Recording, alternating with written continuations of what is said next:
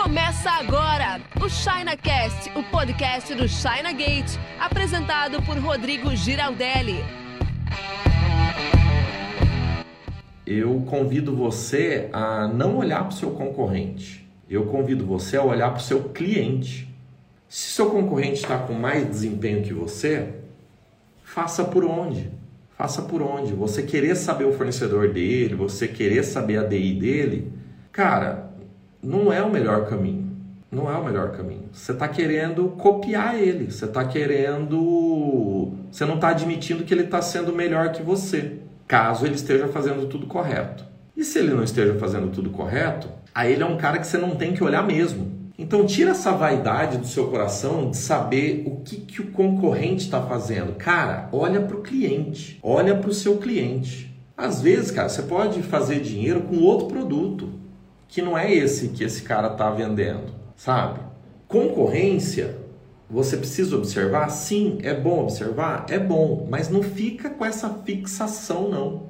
Eu falo por experiência própria, eu não olho o concorrente, já olhei e me fazia mal, me fazia mal. Por quê? Porque eu tenho um concorrente que não joga nas mesmas regras que eu, tenho um concorrente desleal, tenho um concorrente incompetente. E chegou um momento que eu decidi ser referência no meu mercado. E para eu ser referência no meu mercado, eu não posso olhar para o meu concorrente, eu tenho que olhar para o meu cliente. Por quê? Eu comecei a olhar para os concorrentes, a minha média começou a cair. Os concorrentes estavam olhando para mim, eu estava olhando para os concorrentes e o mercado começou a ficar pequeno. E eu parei. E lá na minha empresa é proibido vir me falar de qualquer ação que concorrência esteja fazendo, inclusive falando mal de mim, que tem, que existe, entendeu? Só que você quer saber o que aconteceu quando eu tomei essa decisão? Dupliquei meu faturamento em 18 meses. Dupliquei. 18 meses. De pandemia. Por quê? Porque eu olhei o concorrente. Mano, se você for olhar o seu concorrente, ele for melhor que você, você vai ficar depressivo. Não foi meu caso. Se você olhar seu concorrente, ele for pior que você, você vai ficar acomodado. Saca?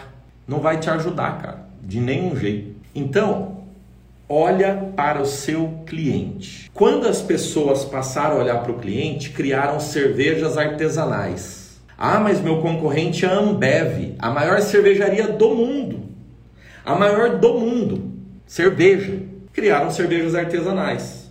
Aqui na minha cidade tem uma cervejaria chamada Catedral e tem outra também, tem Sabores do Malte. As duas são muito boas. E os caras fazem uma cerveja, eu gosto de cerveja de trigo, Vitibir, Weiss, Weizen. E cara, tem uma cerveja aqui, uma Weiss, puta, cara, que eu não sou, não bebo cerveja pra caceta, não sei o que lá. Mas para mim é um prazer. Cara, custa acho que 25 reais o litro daquele negócio. 30 reais o litro. Não sei, eu nem sei, cara. Porque eu não vou lá e compro 10 litros, entendeu? Eu vou lá e compro um. Um growler, eu tomo dois copos. É maravilhoso, cara. E lá no mercado, cervejarias estão se degladiando por conta de 50 centavos. Claro, são mercados diferentes, um mercado de massa e um mercado de nicho. Cara, tem vários exemplos. Quando a Chili Beans, quando o Caíto Maia passou a olhar para o cliente, ele criou a Chili Beans, que é líder de mercado. Você sabia que a Chili Beans é o único, o Brasil é o único país onde a Ray-Ban, cadê meu óculos? Não está aqui, está por ali o Brasil é o único país onde a Ray-Ban não é líder no mercado que atua. Todos os países que a Ray-Ban atua, ela é líder, menos no Brasil. Por quê? Porque tem uma empresa chamada Chili Beans, que olhou para o cliente. A Chili Beans mudou o jeito de consumir óculos no Brasil. Antes, óculos era para a vida toda, era um artigo mais ligado à medicina, ao médico ou à proteção solar. A Chili Beans veio e colocou isso. Não foi ela que inventou o conceito, mas ela colocou o conceito de óculos como peça para compor um look. Você não precisa ter um óculos para ter 4, 5, 6 anos o óculos. Você pode ter ele.